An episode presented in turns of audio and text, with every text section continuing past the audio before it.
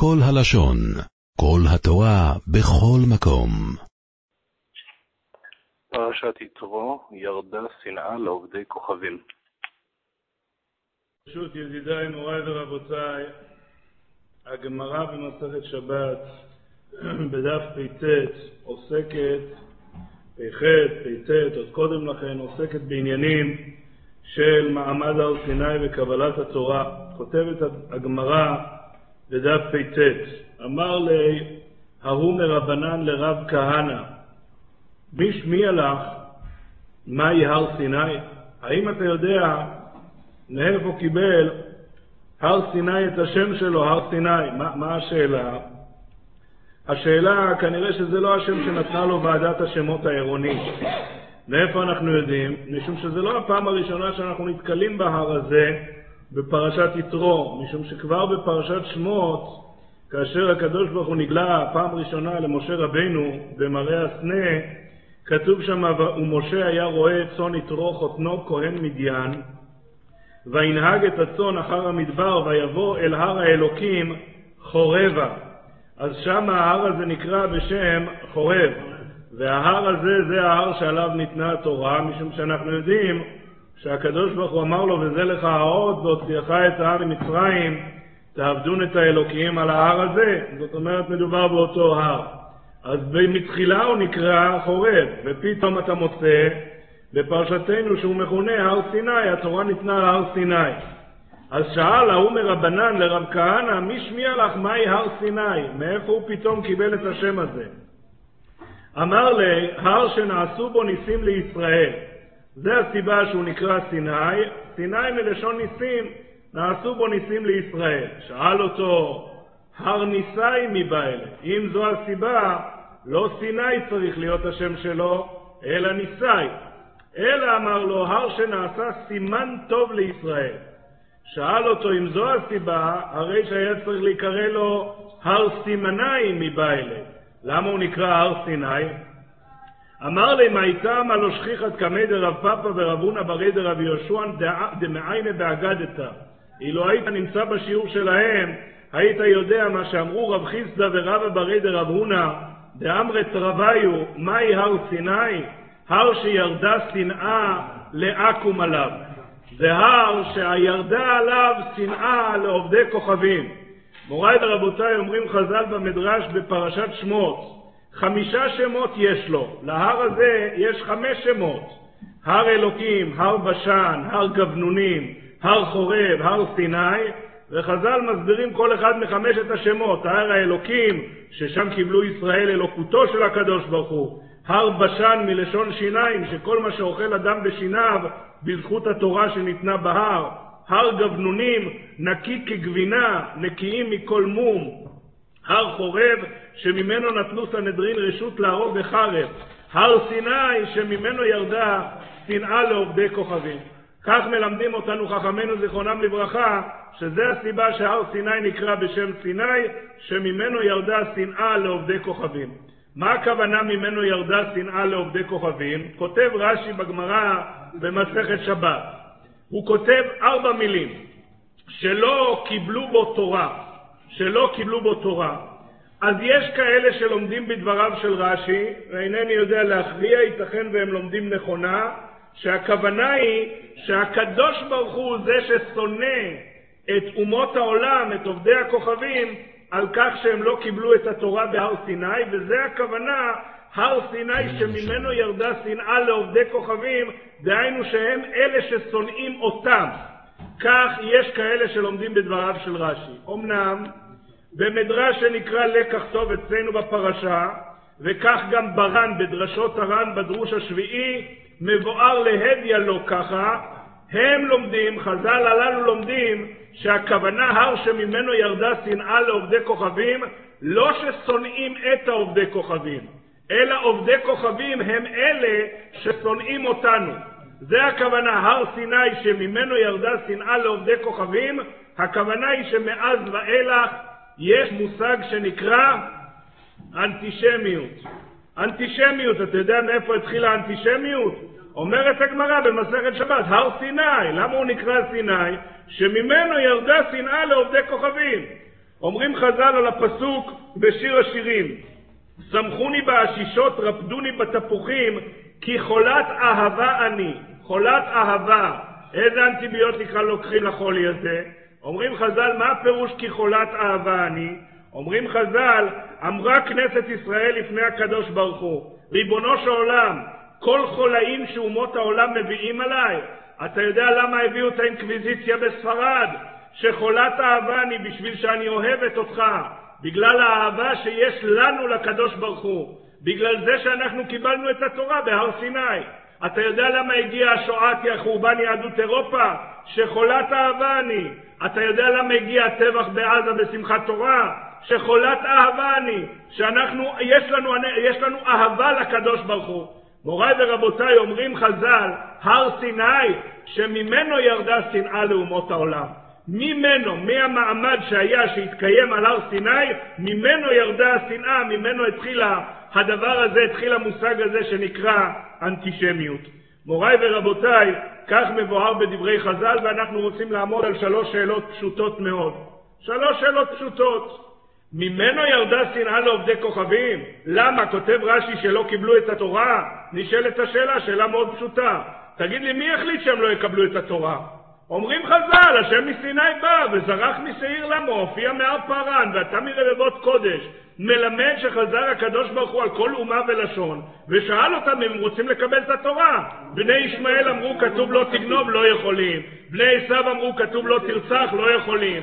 נו, אבל הציעו לכם, הציעו לכם לקבל את התורה, ואתם מבחירתכם שלכם, בחירה חופשית, החליטו שלא לקבל את התורה, אז על סמך מה הם שונאים אותנו?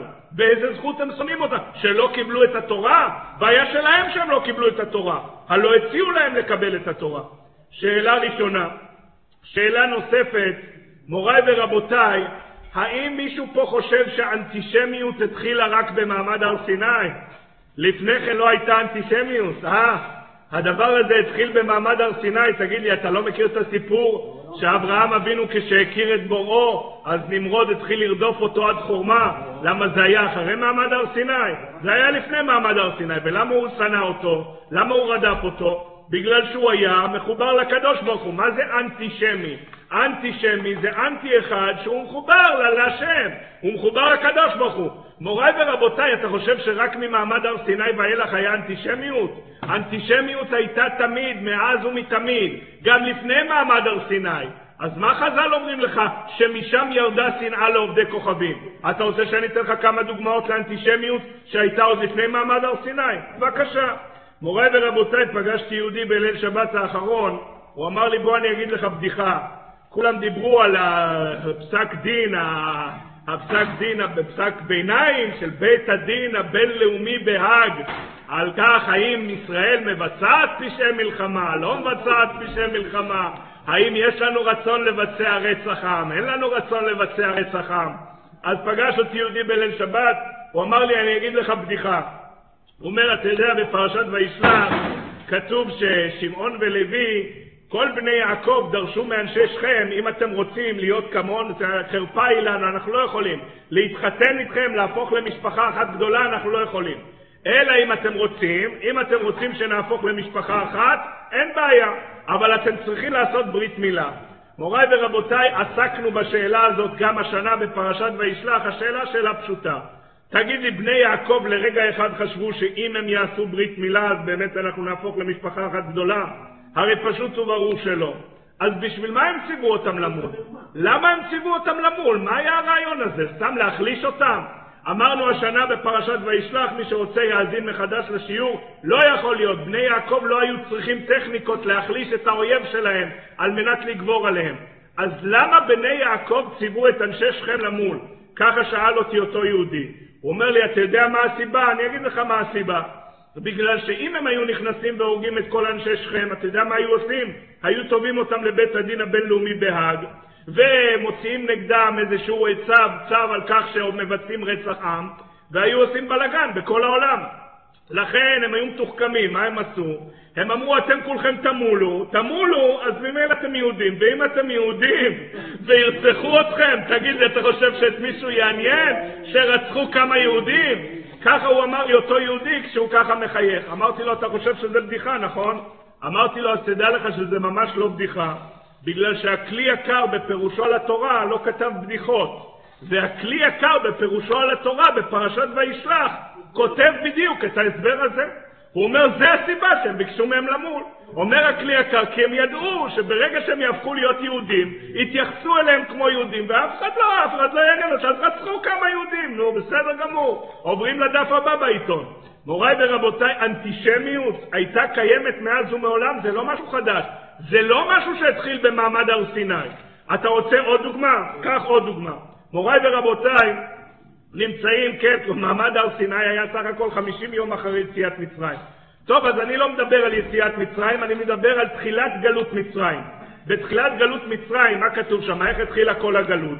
אומרת התורה הקדושה, ובני ישראל פרו וישרצו וירבו ויעצמו במאוד מאוד, ותמלא הארץ אותם. ויקום מלך חדש על מצרים אשר לא ידע את יוסף, ויאמר אל עמו הנה עם בני ישראל רב ועצום ממנו. הבה נתחכמה לו פן ירבה, והיה כי תקרנה מלחמה, ונוסף גם הוא על שונאינו. ומסיים את התורה את כל הפסוקים, וכאשר יענו אותו כן ירבה וכן יפרוץ, ויקוצו מפני בני ישראל. מה פירוש המילים ויקוצו מפני בני ישראל? אומר רש"י שהיו קוצים בעיניהם. מצרי הסתובב ברחוב, ראה יהודי, זה היה כאילו דקר אותו קוץ. זה היה כקוצים בעיניהם, הם שנאו יהודים ויקוצו מפני בני ישראל. מוריי ורבותיי, זה פירוש רש"י. הפרדס יוסף מביא פירוש אחר, מה זה ויקוצו מפני בני ישראל. כותב הפרדס יוסף, אתה יודע מה זה ויקוצו מפני בני ישראל? יש לומר, הפנים של יהודי היו להם כלחרפה, וגם היום במקומות רבים פני יהודים זקן ופאות ללעג. הם עשו צחוק מהקריקטורות של יהודים, אתה יודע, שמנים, מדושני עונג כאלה, שחולבים את הקופה הציבורית. מה אתה חושב, שעיתון הארץ המציא את זה? זה כבר המצרים במצרים, אבל מישהו אמר לי שיש מקור לזה שגם המצרים במצרים כנראה השתמשו בזה בעיתון הארץ, שנאמר, ותמלא הארץ אותם. אז אתה רואה שזה כנראה גם אז היה קשור לעיתון הארץ, אבל על כל פנים, ויקוצו, מפני בני ישראל, זה היה אנטישמיות. נו מה זה היה, אחרי מעמד הר סיני? לא. זה היה לפני מעמד הר סיני. אז נשאלת השאלה, על מה חז"ל אומרים, למה נקרא שמו סיני? שמשם ירדה שנאה לעובדי כוכבים. שם ירדה השנאה, שם התחילה האנטישמיות. האנטישמיות הייתה מאז ומעול, רק יצאו ממצרים. עמלק הגיע ונלחם איתם. תגיד לי, משהו יהודי פעם עשה משהו לעמלקי? למה עמלק הגיע ונלחם איתם? ומה אתה חושב, שהוא הגיע ממרחק שתי רחובות? אומרים חז"ל, הוא הגיע ממרחק של 400 פרסה. אתה יודע כמה זה 400 פרסה? מחלוקת החזון איש ורב חיים נועה. לפי רב חיים נועה הוא הגיע ממרחק של 1,536 קילומטר, ולפי החזון איש הוא הגיע ממרחק של 1,843 קילומטר. תחשוב, עשה מרחק כזה, כן? מרחק כזה, בשביל לבוא להילחם עם ישראל. תגיד לי, מה עשו לך יהודים? נגעו בך? עשו לך משהו רע? לא. מאיפה זה מגיע? התשובה היא, זה מגיע מאנטישמיות. הלכה בידוע, עשיו שונא ליעקב, בלי קשר להר סיני. אז למה חז"ל אומרים, למה נקרא שמו סיני? שממנו ירדה שנאה לעובדי כוכבים. זה לא ממנו, זה הרבה קודם לכן. מוריי ורבותיי, שאלה שלישית ואחרונה בסבב הזה, זה לא רק שממנו לא ירדה שנאה, אתה מוצא במפורש שדווקא בהקשר של הר סיני אתה מוצא דווקא יחס מאוד אדיב של אומות העולם כלפי עם ישראל. איפה אתה מוצא את זה? מוריי ורבותיי, השבוע בעזרת השם אנחנו קוראים פרשת יתרו. כותבת הגמרא במסכת דרכים בדף קט"ז: וישמע יתרו כהן מדיין. מה שמועה שמע הוא בא ונתגייר? רבי אלעזר המודעי אומר, מתן תורה שמע הוא בא, שכשניתנה תורה לישראל, היה קולו הולך מסוף העולם ועד סופו, וכל מלכי עובדי כוכבים אחזתן רעדה בהיכליהם. כולם נלחצו, אף אחד לא ידע מה קורה. ואז כל, כל מלכי, כולם נתקבצו, את, כולם, נתקבצו כולם אצל בלעם הרשע, ואמרו לו, מה כל ההמון אשר שמענו? מה הולך פה, בלעם? תגיד לי מה הולך פה. אמר להם, אמרו, שם המבול בא לעולם. אמר להם, לא, כבר נשבע הקדוש ברוך הוא שלא יביא מבול. אמר, אמרו לו, בסדר, מבול של מים לא יביאו, אולי מביא מבול של אש. אמר, לא, לא, לא מבול של מים, לא מבול של אש, הכל בסדר. שאלו, אבל מה כל ההמון הזה שאנחנו שומעים? מה זה הרעשים האלה? אמר להם, השם עוז לעמו ייתן. הקדוש ברוך הוא נותן לעם ישראל, נותן להם תורה. מיד פתחו כולם ואמרו, נו, מה אני הייתי חושב? אם הר סיני נקרא על שם שירדה שנאה לעובדי כוכבים, נו, אז זה בדיוק הרגע. מה הייתי מצפה? שהם כולם יפתחו, ומה, יקללו, או לא יודע, פתאום יזה, כולם יקראו לרצח של העם היהודי, אתה יודע, ירדה שנאה. מה פתחו כולם ואמרו? כשהם שמעו השם עוז לעמו ייתן, פתחו כולם ואמרו, השם יברך את עמו בשלום. שיהיה להם לבריאות, שיהיה להם שלום בעזרת השם. מוריי ורבותיי, אז לא ירדה שנאה לאומות העולם. הנה אתה מוצא שבדיוק במעמד הר סיני, במקום לקלל, במקום לשנוא, במקום לרדוף, אתה שומע שהם מברכים. אז למה אתה אומר הר סיני, שממנו ירדה שנאה לעובדי כוכבים, לא ירדה שנאה, דווקא ממש להפך. מוריי ורבותיי, מה פשר הדברים הללו? אלו שלוש שאלות שאנחנו רוצים לעמוד עליהן. ובשביל לעמוד עליהם אנחנו רוצים להיכנס לעניין הזה של מעמד הר סיני ועשרת הדיברות. אומרת התורה הקדושה בפרשתנו בחודש השלישי לצאת בני ישראל מארץ מצרים, ביום הזה באו מדבר סיני.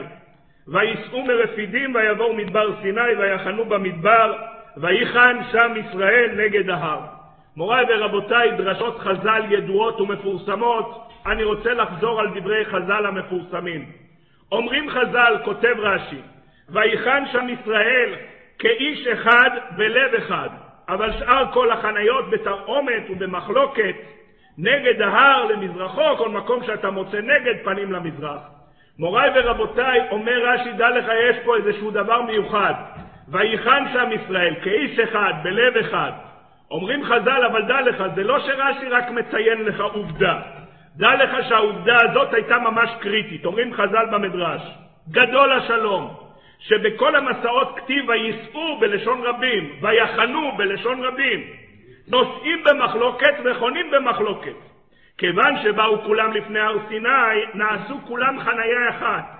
הדאו דכתיב ויחן שם ישראל. לא כתוב ויחנו שם ישראל, ויחן. אמר הקדוש ברוך הוא, הרי שעה שאני נותן תורה לבניי. בגלל האחדות הזאת, בגלל השלום הזה, בגלל ה"ויחן שם" כאיש אחד, בלב אחד, אומר הקדוש ברוך הוא, זה הרגע לתת להם תורה. מוריי ורבותיי, אומרים חז"ל במסכת דרך ארץ, בזמן שבאו להר סיני חנו חניה אחת, אמר הקדוש ברוך הוא, הואיל ושנאו את המחלוקת ואהבו את השלום ונעשו חניה אחת, הרי שעה ליתן להם את תורתי. הכל קשור לעניינים האלה שבין אדם לחברו, ליחס הזה של אחדות בתוך עם ישראל, אומר הקדוש ברוך הוא, הרי שעה שאני נותן להם תורה. מצאתי סימוכין לכך שהכל קשור לעניינים האלה שבין אדם לחברו בשביל לתת תורה, מצאתי לזה סימוכין נוספים אצלנו בפרשה. מוריי ורבותיי, יש נקודה מאוד מעניינת בעל הטורים כותב שבעשרת הדיברות, אם אתה סופר, יש לך 620 אותיות. אז ספרתי, לא, שמח, לא שמחתי על זה, ספרתי. 620 אותיות, מדויק, 620. נו, מה זה בא ללמד אותנו, ה-620 אותיות? בעל הטורים כותב איזושהי נקודה, מי שיזכה להסביר לי את בעל הטורים, נדמה לי שאני מוכן אפילו לתת לו איזה פרס כספי, אני לא יודע בדיוק מה גובה הסכום. אבל על כל פנים, דבריו צריכים עיון. הבעל הטורים כותב, יש בהם תרכ אותיות נגד תרי"ג מצוות, 613 זה לא בעיה, אתה ברגע מסדר אותם, זה תרי"ג מצוות, נשאר לך שבע. מה אתה עושה עם עוד שבע אותיות? זה חז"ל נדחקים להסביר מה אתה עושה עם שבע אותיות. כותב בעל הטורים ועוד שבע אותיות כנגד שבע מצוות בני נוח. מי שיזכה להסביר לי את העניין הזה, אני אשמח מאוד. למיטב ידיעתי, שבע מצוות בני נוח כלולים בתוך תרי"ג מצוות. אין חוץ מתרי"ג מצוות עוד שבע. יש שבע דרבנן. מה שאתה אומר זה יפה מאוד. אני מדבר על מה שבעל הטורים כותב. בעל הטורים כותב, תרכ אותיות נגד תרי"ג מצוות ושבע מצוות בני נוח. אתה רוצה להסביר הסבר אחר, בסדר גמור. אני רוצה להבין את דבריו של בעל הטורים. בעל הטורים כותב, שבע נוספות זה כנגד שבע מצוות בני נוח, למיטב ידיעתי. אין, איך? מי? אבל שבע מצוות לגויים לא ניתנו במעמד הר סיני. זה ניתן כבר בדורו של נוח. לאדם הראשון ניתנו שש מצוות, לנוח הוסיפו מצווה שביעית, וזהו, זה כבר שנים אחורה. מה זה קשור עכשיו למעמד הר סיני? מה זה קשור למעמד הר סיני שבע מצוות בני נוח? אין לגויים עושה ולא תעשה. אין להם, יש להם שבע מצוות בני נוער, נו בסדר. אבל מה זה קשור? כותב בעל הטורים, למה יש תרכ, למה יש 620 אותיות, 613 כנגד תרי"ג מצוות? יש לך עוד שבע, מה אתה עושה עם עוד שבע? אומר בעל הטורים עוד שבע כנגד שבע מצוות, שבע מצוות בני נוער. מה זה קשור? מה, זה, זה מצוות נוספות? זה חלק מהתרי"ג. למה אתה נותן לי עוד שבע אותיות כנגד עוד שבע מצוות? זה לא עוד שבע מצוות. זה... זה כנגד זה. עם ישראל קיבלו את ה-630. נו. הם רק שבע וגם את השבע לא קיימו. אבל מה זה קשור? במעמד הר סיני יש לך 620, ששבע מתוכם הם כנגד שבע מצוות בני נוער. על כל פנים, תחשבו על זה. אז יש כאלה שאומרים, השלה הקדוש כותב שבע מצוות רבנן, בסדר גמור, זו תשובה אחרת. אבל אני רוצה ללכת לתשובה נוספת שהשלה הקדוש כותב במקום נוסף. אומר השלה הקדוש, אמנם המחובר שבכולם, אומר השלה הקדוש, יש הרבה הסברים. מה אתה עושה עם השבע אותיות המיותרות האלה? אני רוצה לתת לך את ההסבר המחובר שבכולם. אמנם המחובר שבכולם הוא מה שהבנתי מדברי הציוני, שאומר מהם הזין אותיות שנשארו, תעשה חשבון, תבדוק. השבע אותיות האחרונות, אתה יודע מה הם? זה שבע אותיות של המילים אשר לרעך. אשר לרעך זה שבע אותיות, זה השבע אותיות האחרונות. אומר השלה הקדוש, אשר לרעך הוא הרגל שעליו עומדת כל התורה, דהיינו תרי"ג. כהוא דפרק במה מדליקין, דלימד הלל את הגר כל התורה על רגל אחד, דהלך שני, לחברך לא תעביד. זוהי כל התורה כולה, ואידך פירושה הוא זיל גמור. אומר השלה הקדוש, אז אתה יודע מה זה אשר האותיות? תקרא מה כתוב. אשר לרעך. זאת אומרת, היחס שלך בין אדם לחברו. אומר השלה הקדוש, כל התרי"ג עומד על זה. כל התרי"ג נסמך על האותיות האלה, על המילים האלה, אשר לרעך. כי זה היסוד שמעמיד את כל התורה כולה. מוריי ורבותיי, מוריי ורבותיי, שואל פה רבי אלימלך ואני רוצה להיכנס לשאלה הזאת. אומרת הגמרא במסכת שבת בדף ל"א, כל אחד מכיר את הסיפור, אני רק חוזר על דברי הגמרא. אומרת הגמרא מעשה בנוכרי אחד שבא לפני שמאי, אמר לו גיירני על מנת שתלמדני כל התורה כולה כשאני עומד על רגל אחת. דחפו באמת הבניין שבידו, אמר תלך מפה, נודניקים לא חסר בעם ישראל, מה אתה חושב שצריך לייבא מבחוץ? ברוך השם, יש לנו מספיק מבפנים. דחפו באמת הבניין שבידו.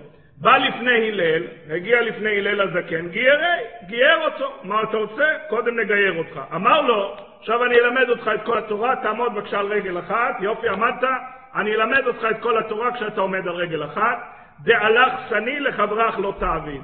זו כל התורה כולה, ואידך פירושה היא, הכל היתר זה הכל פרשנות למשפט הקצר הזה שאמרתי לך עכשיו, יש לך עכשיו זמן, תשב תלמד. מוריי ורבותיי, זה הסיפור שמובא בגמרא, וכל אחד שואל את עצמו שתי שאלות מאוד פשוטות, מאוד יסודיות. שאלה ראשונה, תגיד לי, איך זה כל התורה? איך זה כל התורה? בוא תסביר לי איך מצוות כיסוי אדם נמצאת במשפט דעלך שני לחברך לא תעביד. בוא תסביר לי איך פדיון פטר חמור, תפילין, שבת, איך זה נכנס לכל העניין הזה? דעלך שני לחברך לא תעביד, זה כל התורה? איך זה כל התורה? שאלה ראשונה, עוד רגע נראה מה שרש"י כותב על זה. שאלה שנייה, שאלה שנייה, תגיד לי, הנוכרי הזה, הוא היה לוליין? למדני את כל התורה כשאני עומד על רגל אחת. מוריי ורבותיי, היה לי פעם את התענוג המפוקפק מאוד למסור דרשה בזמן שאנשים עומדים על הרגליים. אני בדרך כלל כשאני מדבר, גם כשאני מדבר במקומות שיש הרבה אנשים, אני משתדל, אם אני רואה מי שעומד, הנה יש פה כיסא, אתה יכול לשבת, וגם אני אומר פה, מי שרוצה, יש כיסאות, אפשר לשבת. מאוד לא נוח לשמוע דברים שאתה צריך מחשבה כשאתה עומד. זה כשאתה עומד על שתי רגליים. עכשיו, זה לא ניסיתי אף פעם, שהקהל שלי יעמוד על רגל אחת, תגיד לי, מה נסגר? מה אתה עוסק בלוליינות? אתה רוצה ללמוד דברים חדשים? שב על כיסא, אני אלמד אותך מה שאתה רוצה. מה הרעיון שמסתתר מאחוריי? למדני את כל התורה כשאני עומד על רגל אחת. מוריי ורבותיי, איך דהלך שני לחברך לא תעביד זה כל התורה כולה? כותב רש"י שתי פירושים. פירוש ראשון, דהלך שני לחברך לא תעביד, מה אתה חושב, שמדובר על ההוא שיושב איתך בספסל בבית הכנסת? דובר על ההוא שיושב לידך בשיעור? לא, מה פתאום. לחברך הכוונה היא כלפי הקדוש ברוך הוא, שנאמר פסוק בספר משלי, רעך ורע אביך אל תעזור. הכוונה היא דהלך שני לחברך, דהיינו לקדוש ברוך הוא, לא תאוויל. מה שאתה לא רוצה לעשות שיעשו לך, אתה מאוד נפגע כשלא שומעים בקולך, נכון? אם הילד מעז לא, לא לעשות שיעורי בית למרות שאתה הזהרת אותו פעם ופעמיים, אתה נורא כועס עליו, נכון? דהלך שני לחברך, לקדוש ברוך הוא לא תאוויל. מה שהוא מצווה אתה מחויב לעשות. פירוש ראשון ברש"י. פירוש שני, לישנא אחרינא חברך ממש, כגון גזלה, גנבה, ניאוף ורוב המצוות. זה באמת, הכוונה היא לחברך שיושב איתך בספסל בבית הכנסת. למה? אומר רש"י, כי רוב המצוות הן מצוות שבין אדם לחברו. לא, האמת היא שלא ספרתי, לא בדקתי עובדתית, רוב המצוות בתרי"ג מצוות הן בין אדם לחברו, אני לא בטוח. אבל גם אם נגיד שרוב המצוות הן בין אדם לחברו, איך הלל אומר לו, זו כל התורה, ואידך פירושה זיל גמור. זה לא כל התורה, אולי מקסימום אתה אומר זה רוב התורה, אבל הוא ביקש ממך שתלמד אותו את כל התורה כשהוא עומד על רגל אחת. אז לא עשית מה שהוא ביקש ממך. מוריי ורבותיי, מה פשר העניין הזה בדברי הגמרא? בשביל להסביר את העניין הזה אני רוצה להיכנס לשאלה מאוד מאוד יסודית שעומדים עליה חכמינו זיכרונם לברכה, ולתת כמה רעיונות בעניין הזה של השאלה שהיא אחת השאלות המהותיות יותר. נקרא את הלשון כפי שמופיע בספר קריית ספר. קריית ספר זה ספר שכתב רבי משה טירני, המביט, מגדולי הדור בתקופת מרן הבית יוסף, בעל מחבר ספר בית אלוקים. הוא כתב ספר שנקרא קריית ספר על הרמב"ם. ושם בהקדמה שלו בפרק ז' הוא כותב מילים שאני רוצה לחזור עליהן. יקרה ספק במניין המצוות. יש לנו בעיה. עם מניין המצוות יש לנו בעיה. מה הבעיה? שאמרו שהם רמ"ח מצוות עשה כנגד איבריו של האדם, וששא מצוות לא תעשה כנגד ימות החמה. אומר הקריאת ספר, מה הכוונה? רמ"ח מצוות כנגד איבריו של האדם, שכל איבר אומר לו, עשה במצווה. זאת אומרת, אנחנו צריכים על מנת לתקן ולהשלים את האיברים שלנו, כל איבר מופקד על אחת ממצוות עשה. וששא מצוות לא תעשה, כל יום ויום גוער בו, אומר לו אל תעשה בי עבירה. אומר הקריית ספר, אומר המביט, שנראה שאפשר לאיש אחד לקיים כל מצוות עשה ולא תעשה, וזה אינו. כי אם נחפש המצוות אחת לאחת למצוא חשבון, זאת אומרת, הרי, הרי אתה לא מוכן לוותר על אחת מהאצבעות שלך, נכון? כל רמ"ח האיברים צריכים, צריכים מקור ל- לחיות ממנו. אומר, אומרים חז"ל, דע לך שהמקור של החיות של כל אחד מרמ"ח איברים זה מצוות עשה שמכוונת כנגד האיבר הזה. שואל הקריית ספר, אבל אתה יכול לקיים כל רמ"ח מצוות עשה? טכנית, אתה יכול לקיים את זה? למה אתה פעם החזרת גרושתך? אה, לא החזרת. תגיד לי, אם אתה לא כהן, אתה יכול לקיים מצוות של כהן? לא. ואם אתה לא מלך, אתה יכול לקיים מצוות של מלך? עכשיו, כמה מהיושבים פה הם מלכים? נו, כל ישראל בני מלכים, אבל מלכים ממש עדיין, יש לנו עדיין לאיפה להתקדם. מוריי ורבותיי, כותב המביט בספרו קריית ספר, אומר, אני לא מבין. רוב המצוות, אתה יודע מה? רוב המצוות אתה לא יכול לקיים, אתה רוצה לשמוע את הלשון שלו. כותב, כותב המביט. ואם נסתכל בכל רמ"ח מצוות, לא נמצא מהם מצוות הכרחיות, זאת אומרת מצוות שבאמת בן אדם מקיים בשגרה. כל בן אדם מקיים בשגרה היומיומית שלו. אתה יודע כמה מתוך רמ"ח מצוות עשה? אומר המביט, 60 בלבד. 60 בלבד, 60 זה המצוות שאתה מקיים. מוריי ורבותיי, אומר המביט, בגלל זה עוד לפני שנכנסנו למצוות לא תעשה. כל מיני מצוות לא תעשה, אתה לא יכול לקיים אותם טכנית. זה רק באופנים מסוימים, אתה יודע, אם קנית עבד, אתה מחויב לנהוג בו כך. אם קנית עבד כנעני, אתה מחויב לנהוג בו כך. אבל אתה לא תקיים את זה אם אין לך עבד. מוריי ורבותיי, מה אתה עושה עם כל המצוות האלה? מאיפה כל הימים האלה שכנגדם המצוות לא תעשה מקבלים את, ה, את התוכן הרוחני שלהם? מאיפה האיברים שהם כנגד מצוות תעשה מקבלים את החיות שלהם אם אתה לא יכול טכנית לקיים את המצוות? כך שואל המביט בספרו בית אלוקים. מוריי ורבותיי, הש, השאלה היא שאלה יסודית מאוד ואנחנו רוצים בסייעתא דשמיא לראות לאט לאט מה שחכמינו זיכרונם לברכה מלמדים אותנו בעניין הזה. כותב הארי הקדוש בשער הגלגולים, מביא את השאלה, דע, כי האדם צריך שיקיים כל התרי"ג מצוות, ואם חסר אחת מהם עדיין נפשו חסרה, כפי שיעור המצוות שחסרו ממנו. ואומנם הרמ"ח מצוות עשה נחלקים לחמישה חלוקות. א', הם המצוות אשר האדם נמנע מלקיימם, כגון מצוות שהן תלויות בזמן שבית המקדש היה קיים, כמו הקורבנות וכיוצא בהם. אומר הארי הקדוש, נו מה תעשה? מה תעשה? אתה לא יכול, אתה רוצה, משתוקק להקריב קורבן. קורבן התמיד, נשלמה פרים שפתנו, אולי, בערך, כאילו. יש הרבה עניינים בתוך פרטי הקורבנות, אתה לא יכול לקיים את המצוות האלה היום. מוריי ורבותיי, כותב הארינו, אז מה אתה עושה עם כל המצוות האלה שאתה לא יכול לקיים? אומר הארי הקדוש, ולא לחינם זה נמצא בשאר הגלגולים, כי על זה הוא עוסק שמה. אומר הארי הקדוש, פשוט מאוד, איך כתוב בספר תהילים? תורת השם תמימה, משיבת נפש. תורת השם תמימה, משיבת נפש. אומר הארי הקדוש, אתה יודע מה הכוונה? הכוונה היא שעל מנת שתורת השם תהיה תמימה, על מנת שתזכה להשלים את כל התרי"ג מצוות, גם מצוות שהיום בגלגול הנוכחי אתה מתקשה להשלים כי אתה לא כהן, או לא לוי, או לא מלך, או לא מחזיר גרושתו. אומר הארי הקדוש, משיבת נפש. הנשמה תחזור עוד הפעם, ועוד הפעם, גלגול אחד אתה תהיה כהן, גלגול אחד אתה תהיה לוי, גלגול אחד אתה תהיה חמור, יקיימו בך מצוות פדיון פטר חמור. וכל אחד, כל גלגול יקיימו בך מה שצריך, או שאתה תקיים, עד שישלים את כל התרי"ג מצוות. כך כותב הארי הקדוש בשאר הגלגולים ובשאר הפסוקים, להיות, צריך האדם לקיים כל התורה וכל המצוות שבה איש לא נעדר. לכן משיבת נפש לעולם הזה כמה פעמים, בגלגול כמה גופים מחולקים, עד שישלים כל התרי"ג מצוות שבתורה. כך כותב הארי, זו הצורה שבה ישלים האדם את תיקונו בכל התרי"ג מצוות. מוריי ורבותיי, מי, ש, מי שמוצא חן בעיניו הפתרון הזה, בסדר? יכול, אה, יכול לקפל ציוד ולעזוב את השיעור עכשיו, אבל אני לא כל כך מצא חן בעיניי העניין הזה. קודם כל נקרא, נקרא לשון קצרה מה שכותב הפה ליועץ, בתחת הערך גלגול. הוא כותב, אמונת הגלגול היא תעורר את האדם הרוצה ליתן לב ליראה את השם יראת העונש. אם אתה רוצה פעם ככה לקבל איזשהו זץ לקבל איזשהו משהו שיחריד אותך, אז תחשוב על העניינים האלה של גלגול, כי ייתן ליבו כי רבים מכאובים לרשע.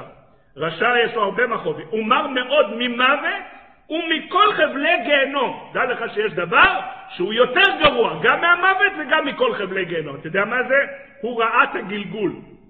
שתתגלגל נפשו בדומם, צומח, חי, מדבר, אתה לא יכול לדעת באיזה, באיזה גרסה אתה תגיע לפה. מוריי ורבותיי, זה הרעה מכל הרעות, כך כותב הפה ליועץ בערך גלגול.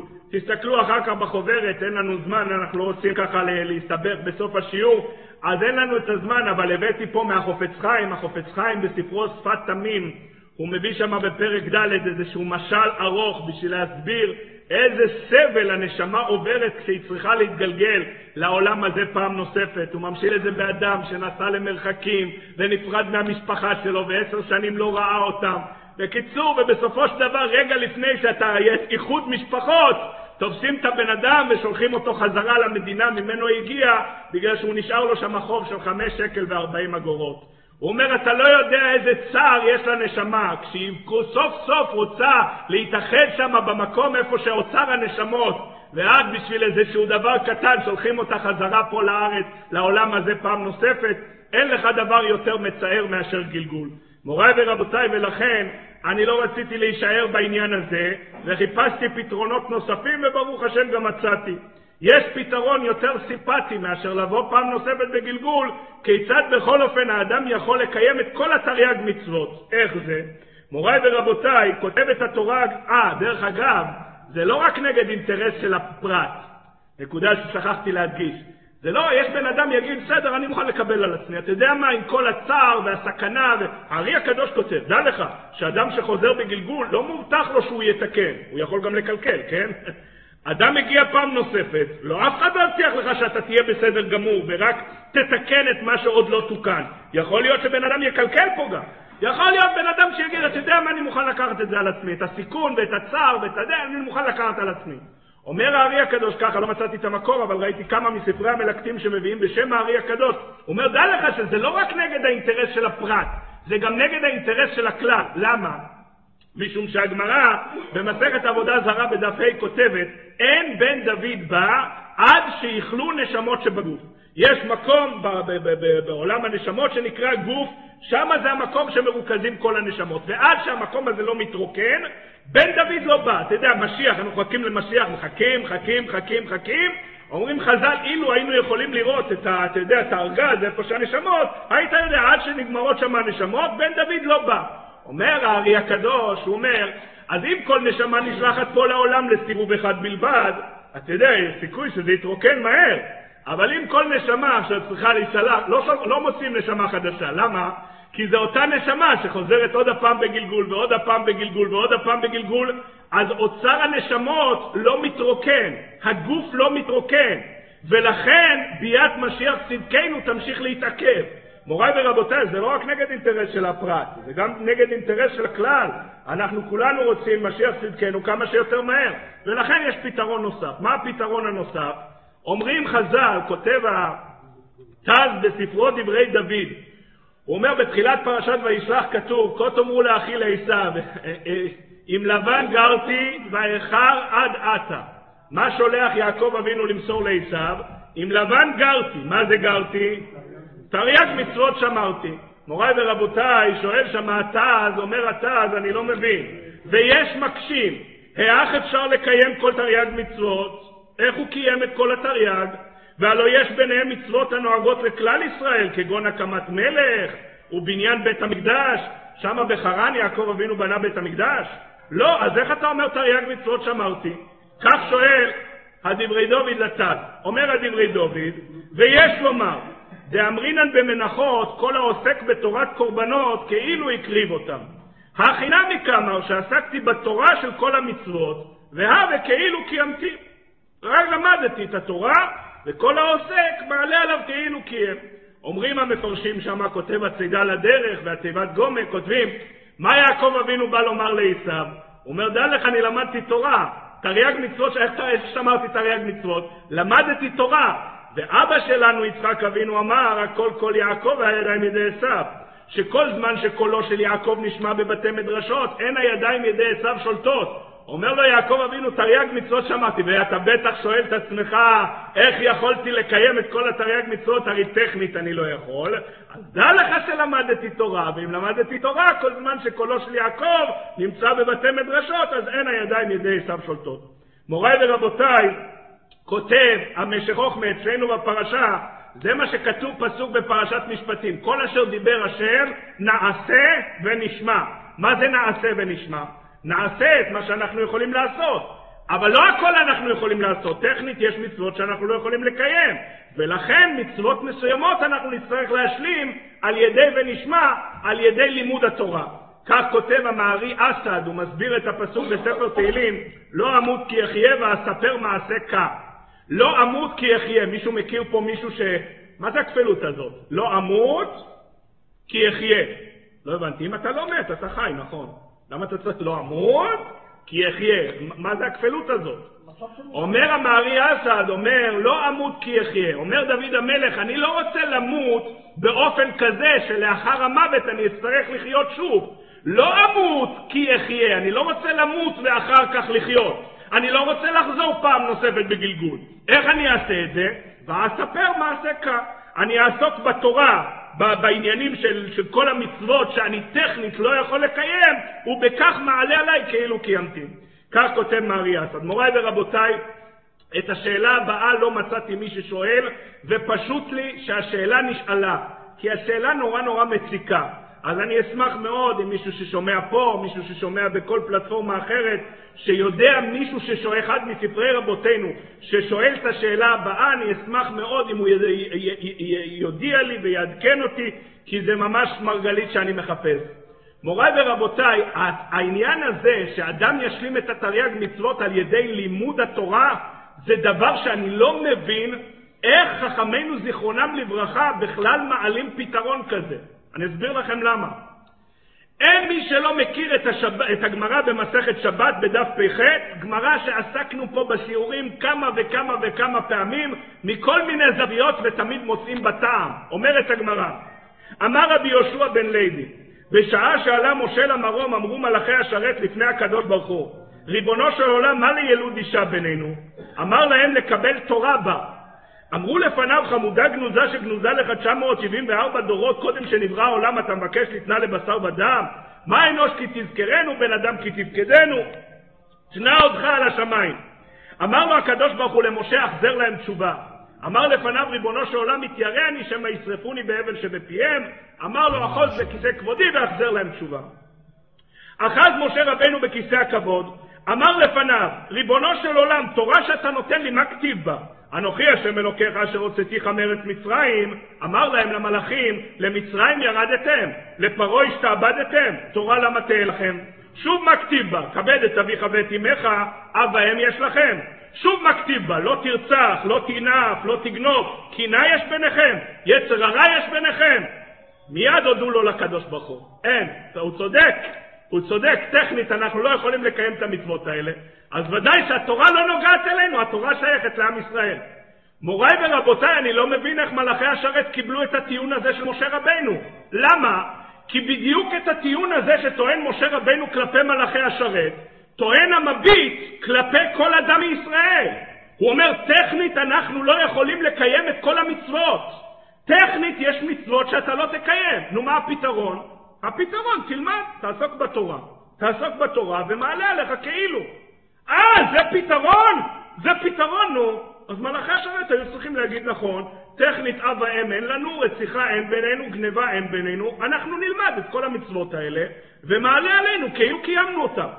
למה הטכנית הזה הביא לכך שהמלאכים היו מוכנים לוותר על התורה? זה בדיוק הבעיה שלנו, ויש לנו פתרון פשוט לבעיה הזאת.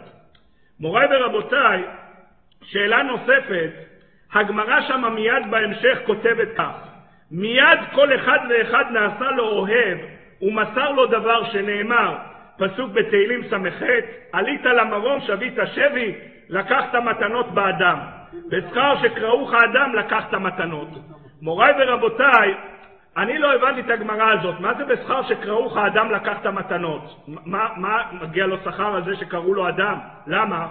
אומר רש"י, בשכר שקראוך אדם, בשכר שחרפוך וקראוך אדם, נוצר מאדמה לשון שפלות. מאחר ומלאכי השרת העליבו את משה רבנו, לעגו לו, קראו לו בלשון מאוד בזויה, אדם, לכן הוא לקח מתנות, לכן הם הודו לו ולכן הם גם פינקו אותו וצ'יפרו אותו ונתנו לו מתנות. מוריי ורבותיי, אז קודם כל אני לא מבין, אם כל הרעיון זה שחירפו אותו ולעגו לו, תגיד לי, לכל אחד שמחרפים אותו מגיע לו על זה, מגיע לו על זה שכר? לא. אם הוא שותק, מגיע לו. אם הוא משתמש בלעג הזה כדי להחזיר מנה אחת אפיים, לא מגיע לו שום דבר. אז זה לא בשכר שקראוך אדם, בשכר ששתקת והעברת על מידותיך כשקראו לך אדם. אז העיקר חסר מן הספר. שאלה ראשונה, לא, לא בטוח שהשאלה הזאת קשה. השאלה השנייה, ודאי קשה. אומר רש"י, בשכר שחרפוך וקראוך אדם. זאת אומרת שאדם זה לשון בזויה, זה לשון משפילה. באמת? אומרים חז"ל בזוהר הקדוש בפרשת תזריע. תנא, בכמה דרגין איתקרי ברנש. לאדם יש כמה שמות. אדם, גבר, אנוש, איש, ארבע שמות שחז"ל מביאים לו בזוהר. אומרים חז"ל, גדול שבכולם, אתה יודע מה זה הכינוי הכי הכי הכי מרומם? גדול שבכולם אדם. דכתיב, ויברא אלוקים את האדם בצלמו, וכתיב כי בצלם אלוקים עשה את האדם. זה לא חרפוך, זה לא לעגו לך. אומרים חז"ל בזוהר הקדוש, מכל שלל הכינויים שיש כלפי בן אנוש, השם הכי מרומם, השם הכי נשגב, זה דווקא אדם. אז מה זה לקחת מתנות באדם, בשכר שכרוך האדם? מוריי ורבותיי, מכל השאלות האלה, אנחנו רוצים להגיע לרעיון מאוד מאוד יסודי, שנכתב בדברי כמה וכמה מרבותינו, אני רוצה לקרוא אותו כפי שהוא כתוב בדבריו של הערוך לנר במסכת יבמות בדף קכ"ב. אומר שם הערוך לנר, מה דאמרינן בסוף הש"ס, הש"ס מסתיים בסוף מסכת קצין, אמר רבי שמעון בן חלפתא לא מצא הקדוש ברוך הוא כלי מחזיק ברכה לישראל, אלא השלום, שנאמר, השם עוז לעמו ייתן, השם יברך את עמו בשלום. ויש להבין, שואל הערוך לנר, מהו לשון כלי מחזיק ברכה? למה השלום הוא כלי שמחזיק ברכה. נראה לומר, דידוע מה שאמרו רבותינו זיכרונם לברכה, דרמח מצוות עשם כנגד איבריו של אדם, וששא לא תעשם כנגד גידיו, מקום אחד כתוב שזה כנגד הגידים, מקום אחר כתוב שזה כנגד הימין, לא משנה, בין כך ובין כך, על ידי המצוות ושמירה מהעבירות מתקן תרי"ג בחינות נפשו, אכן כבר הקשו הראשונים, האי אפשר לכל אחד מישראל לקיים כל תרי"ג מצוות, ואם כן תישאר נפשו פגומה כמו שהגוף פגום אם יחסרו מאיבריו וגידיו. אומר ערוך לנר, נו מה אתה עושה? ותרצו, דכל ישראל חשובים כאיש אחד, ואם כל אחד מקיים כל המצוות שעליו מוטלים לעשות, אזי נחשבו לו המצוות שקיימו אחרים, כאילו קיימם הוא גם כן, להשלים נפשו על ידה. אומר הערוך לנר פשוט מאוד, כל עם ישראל זה יחידה אחת. מה אתה טוען? שאתה לא כהן? אבל ההוא שיושב לידך בבית כנסת הוא כן כהן. הוא מקיים מצוות של כהנים, זה נחשב כאילו אתה קיימת.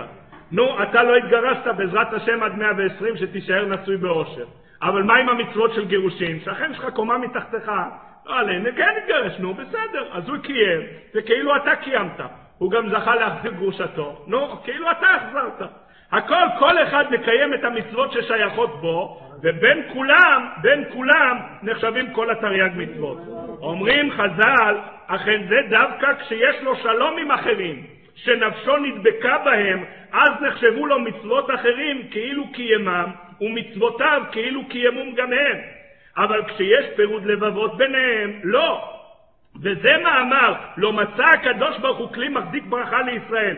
פירוש, דאף דכבר תנא תנא, רצה הקדוש ברוך הוא לזכות את ישראל, לפיכך הרבה להם תורה ומצוות, להרבות להם זכויות. נו, אבל מה תעשה עם הריבוי זכויות האלה? הרי טכנית אתה לא יכול לקיים את הכל. אומר, אומר פירוש, לכן מכל מקום לא מצא כלי מחזיק ברכה. פירוש שאחד יחזיק כל הברכות שנשפעות עליו על ידי קיום תרי"ג מצוות, אלא השלום. שנאמר השם עוז לעמו ייתן על ידי התורה, ושלא יקשה האח אפשר לאחד לקיים הכל, משיב השם יברך את עמו בשלום, ועל ידי זה נחשבות לו מצוות אחרים, כאילו קיימם גם הוא, ונשלמים ישראל בין כולם. נו. מה? אני לא, לא שאלתי איך אתה משביע את רעבונך. שאלתי איך אתה משביע את רעבון נשמתך, מוריי ורבותיי. הרעבון של הגוף, אתה צריך לאכול את העוגייה בשביל לסבוע, אבל את הרעבון של הנשמה, גם אם הוא יאכל את העוגייה, הנשמה שלך יכולה לסבוע. מוריי ורבותיי, כך כותב הערוך לנר במסכת יבמות. כותב הישמח מוישה, הישמח מוישה מאוהל, מביא בפרשת שמות, הוא מביא מספר בית שמואל האחרון. הוא כותב כך, הוא חוזר לגמרא במסכת שבת בדף ל"א, על אותו גוי, אותו נוכרי שהגיע להלל, הוא ביקש ממנו גיירני על מנת שתלמדני את כל התורה כולה בעל רגל אחת. והנה תמוה מאוד על הגר הזה. מה ראה לשטות זו לומר שילמדנו כל התורה כולה כשהוא עומד על רגל אחת? מה, אתה לוליין? מה זה הסיפור הזה? ועוד קשה, איך נכלל כל התורה במצוות ואהבת לרעך כמוך? הוא פירוש רש"י דחוק, ככה הוא כותב. הוא פירש הוא ז"ל בספר בית שמואל אחרון, דהנה איתא, דכל אחד מישראל צריך לקיים כל התרי"ג מצוות, וצריך להתגלגל עד שיקיים כולם. והנה הגר הזה רצה להתגייר רק באופן שיקנה שלמות בפעם הזאת שהוא בעולם. ולכן הוא אמר גיירני על מנת שתלמדני את כל התורה כשאני עומד על רגל, רגל זה לשון פעם, שנאמר למה הכיתני זה שלוש רגלים, שלוש רגלים זה שלוש פעמים. גילנדני את כל התורה כשאני עומד על רגל אחת. זאת אומרת, הוא ביקש מהלל הזקן, תלמד אותי איך אני משלים את כל התרי"ג מצוות, אבל פעם אחת. לא שאני חוזר עוד הפעם לעולם ועוד הפעם לעולם, לא על ידי גלגול, אלא בפעם אחת. אז שמאי, שמאי, דחפו באמת הבניין. זה, זה, זה, זה דבר שאי אפשר. והרי אין יכול לקיים מצוות כהנים ומצוות ייבום וכדומה. והנה איתה בספרים, ומי שמקשר עצמו עם כל ישראל, הרי נחשב כגוף אחד עם כל ישראל, וכל מה שמקיים אחד מישראל, כאילו קיים הוא. וזה אשר השיב לו הלל, מה דהלך שני לחברך לא תעביד, זוהי כל התורה כולה, שבמצוות שיעשה חברך תצא ידי חובתך גם אתה. אם אתה תהיה במצב של אחדות, במצב של שלמות יחד עם חברך, אז בהלך שני לחברך לא תעביד, זה היסוד שמעמיד את כל התורה כולה. מוריי ורבותיי, כותב המשך חוכמה אצלנו בפרשה, הוא אומר בסוף פרשת משפטים יש את הסלוגן של העם היהודי, כולם מכירים, כל אשר דיבר השם נעשה ונשמע, נכון? יש לך שם ויקרא באוזני העם ויאמרו כל אשר דיבר השם נעשה ונשמע. פרשת יתרו, לפני מעמד הר סיני, אתה מסתכל, שם כתוב דבר אחר לחלוטין. ויענו כל העם יחדיו ויאמרו כל אשר דיבר השם נעשה, וישב משה דברי העם אל השם. שואל המשך חוכמה, למה שם כתוב נעשה ונשמע ופה כתוב נעשה? אומר המשך חוכמה פשוט, שם אמרתי לך מה זה נעשה ונשמע, נעשה מה שאתה יכול לעשות, ונשמע מה שאתה טכנית לא יכול לעשות, על ידי לימוד התורה אתה תשלים את זה, לכן נעשה ונשמע. אומר המשך חוכמה, אבל פה כתוב לך פתרון הרבה יותר טוב, ויענו כל העם יחדיו, כשיש לך מצב שכל העם הוא יחדיו, כל אשר דיבר השם נעשה. אתה לא צריך להגיע לפתרון הזה של ונשמע, אלא כל אשר דיבר השם נעשה. מוריי ורבותיי, מלמדים אותנו חכמינו זיכרונם לברכה, ויחן שם ישראל נגד ההר כאיש אחד בלב אחד, אמר הקדוש ברוך הוא, כיוון שעשו חניה אחת, הרי שעה שאני נותן להם תורה. למה הרי שעה שאני נותן להם תורה? מה היה כל כך מיוחד במצב הזה של אחדות? נחזור חזרה לגמרא במסכת שבת בדף פ"ח. אמר משה רבנו, משה רבנו אומר להם, כלום יצר הרע יש ביניכם, לא תרצח, לא תנאף, לא תגנוב, אתם לא שייכים טכנית בעניין הזה. מוריי ורבותיי, אם אתה משתמש בפתרון של לימוד התורה כדי להשלים את התרי"ג מצוות, אז מלאכי השרת יכולים לטעון, סליחה, עם כל הכבוד והערכה, מה שטוב בשבילך טוב גם בשבילנו. גם אנחנו נעסוק בתורה, ועל ידי כן אנחנו נשלים את התרי"ג מצוות. אומרת הגמרא, לא, עלית למרום, שבית שבי, לקחת מתנות באדם, בשכר שקראוך אדם. מה זה בשכר שקראוך אדם? ידוע, יש עובדה היסטורית מאוד מעניינת, קצת לפני יותר ממאה שנה, היה שם את משפט, משפט בייליס, משפט בייליס. היה עלילת דם, עלילת דם קלאסית, העלילו על איזשהו יהודי ברוסיה שהוא רצח שם איזשהו נער בשביל לקחת את הדם שלו לאפות איתה מצות.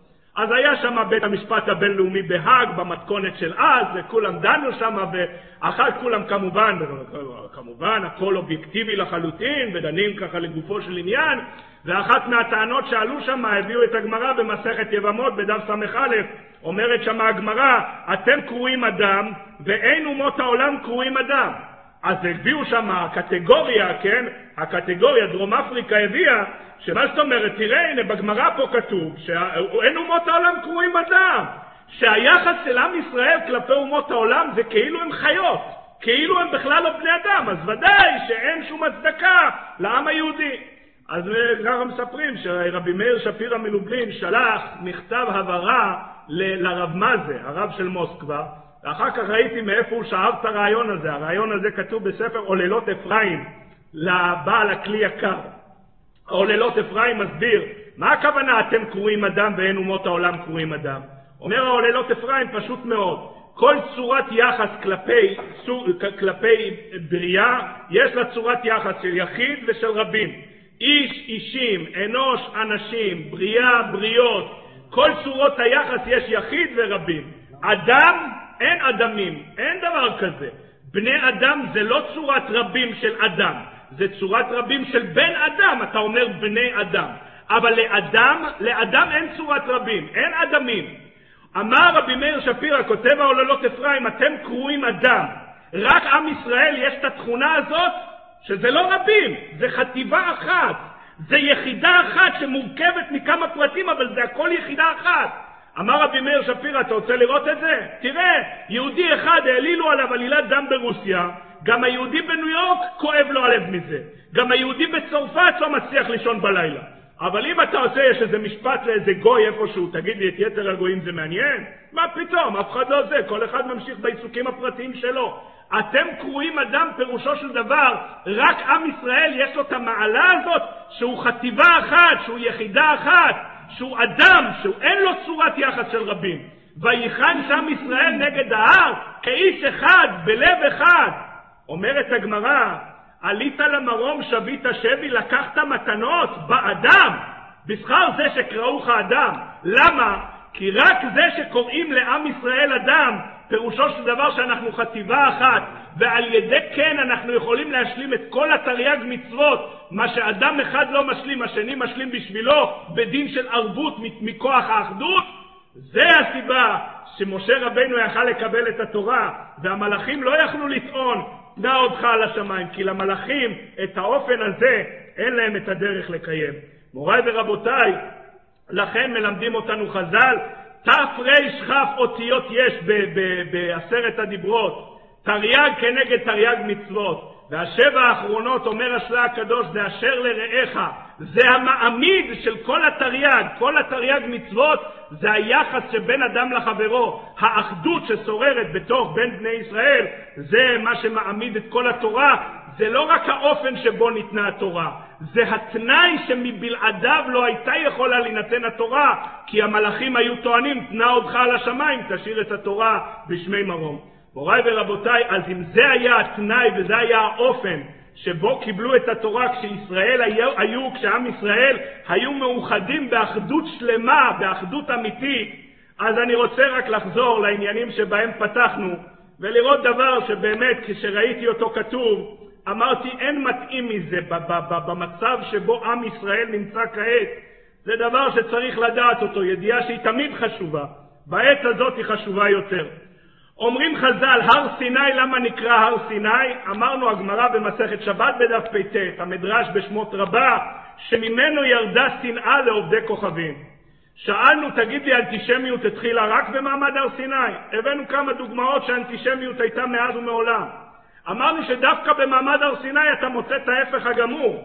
אתה מוצא שכשאומות העולם התכנסו אצל בלעם, לא די שכשהם שמעו שהשם עוז לעמו ייתן, הם לא קיללו, הם לא גידפו, אלא אדרבה, הם ממש בירכו, השם יברך את עמו בשלום. אז למה אתה אומר הר סיני שממנו ירדה שנאה לעולם? כך שאלנו בתחילת הדברים. מוריי ורבותיי, יש ספר נפלא שנקרא דרשות לחם שלמה. דרשות לחם שלמה כתב רבי שלמה זלמן ארנרייך, זכר צדיק לברכה והשם ייקום דמו. הוא היה אב בית דין, הוא היה רב של עיירה ברומניה בשם שמלויה. והוא את הדרשה הזאת מסר בחג השבועות של שנת תש, תש. זאת אומרת, אחרי שכבר פרצה מלחמת העולם השנייה, הוא בעצמו נעקד על קידוש השם ונספה בשואה בי"א בסיוון בשנת תש"ד. טוב, אז שלוש שנים לפני, ש... שלוש או ארבע שנים לפני שהוא נספה על קידוש השם, הוא אמר את הדרשה הזאת שמודפסת בספר שלו דרשות לחם שלמה. הוא אומר, תשים לב, תראה מה חז"ל כותבים פה. אתה יודע מה חז"ל כותבים? הר סיני, למה נקרא סיני? שממנו ירדה שנאה לעובדי כוכבים. לא כתוב שממנו הגיעה שנאה לעובדי כוכבים, לא כתוב שממנו יצאה שנאה לעובדי כוכבים, מה כתוב? שממנו ירדה שנאה לעובדי כוכבים. הוא אומר, אתה יודע מה הפירוש בזה? ממנו ירדה שנאה לעובדי כוכבים.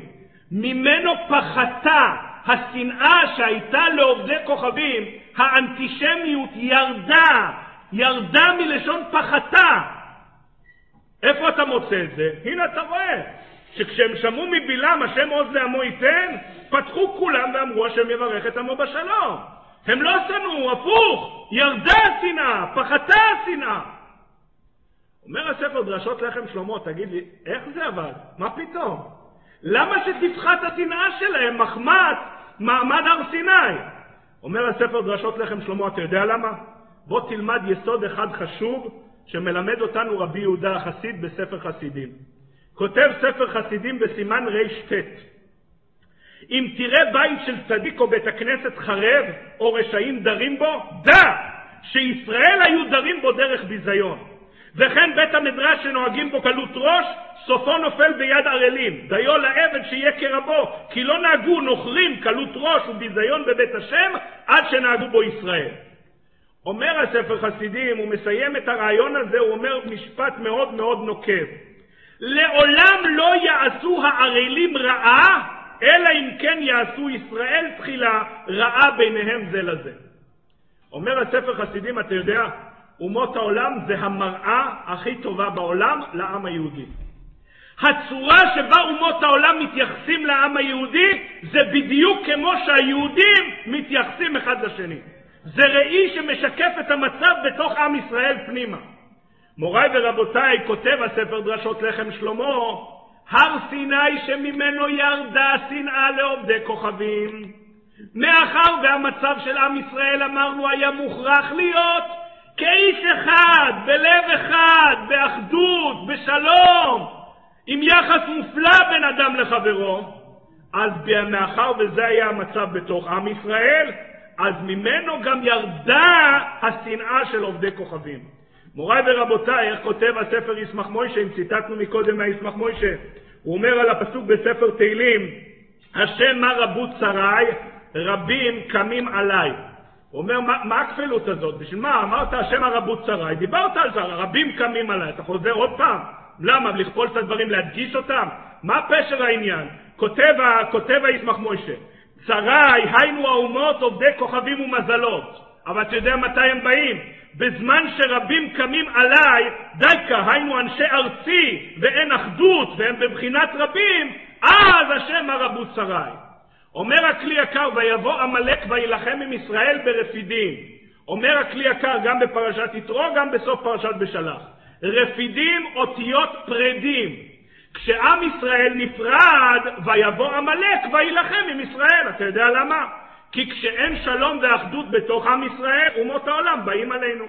מוריי ורבותיי, אומר הספר חסידים, לעולם לא יעשו הערלים רעה, אלא אם כן יעשו ישראל תחילה רעה ביניהם זה לזה. זה היסוד. ולכן הר סיני נקרא הר סיני, שממנו ירדה השנאה לעובדי כוכבים. מאחר והמצב של עם ישראל היה כאיש אחד בלב אחד, אז המראה שלנו, אומות העולם, גם הם ירדה, פחתה השנאה שלהם לעם ישראל. מוריי ורבותיי, יש היום סיסמה שמאוד פופולרית. הסיסמה היא ביחד ננצח.